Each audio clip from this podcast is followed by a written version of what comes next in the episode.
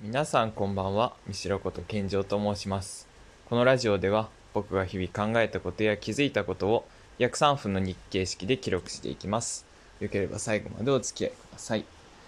え今日はたまたま買い出しに近所のスーパーに行った時に感じたことについて話そうと思います。えそのスーパーにはお客様からの要望を自由に紙に書いて投稿することができるポストがあってお店側からの丁寧な返事が掲示板に貼り出されています。基本的には何々は置いてもらえないのかや接客が何々みたいな話が多かったんですがその中でふと目に留まった投稿がありました。コロナで大変な中営業してくれてお疲れ様です。ありがとう。それまで正直いろいろなクレームばかり読んでいた中でそのコメントはすごく爽快だったしなんだかとても気持ちのいいものでした。こんなコメント正直わざわざ掲示板に投稿する意義は別にはないんです。書いたからって桜ではないのでリターンがあるわけでもないですしね。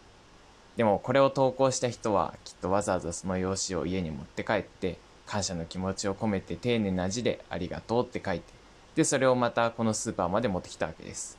それだけこのスーパーのファンってことですしその従業員の方々への温かくて優しい気持ちを持っているってことですよね。えたとえその方たちの詳しいことは知らなくてもそういうつながりを大事にできることって本当に素晴らしいですしやっぱりありがとうってきちんと言葉にできることもまた素晴らしいなと思いました。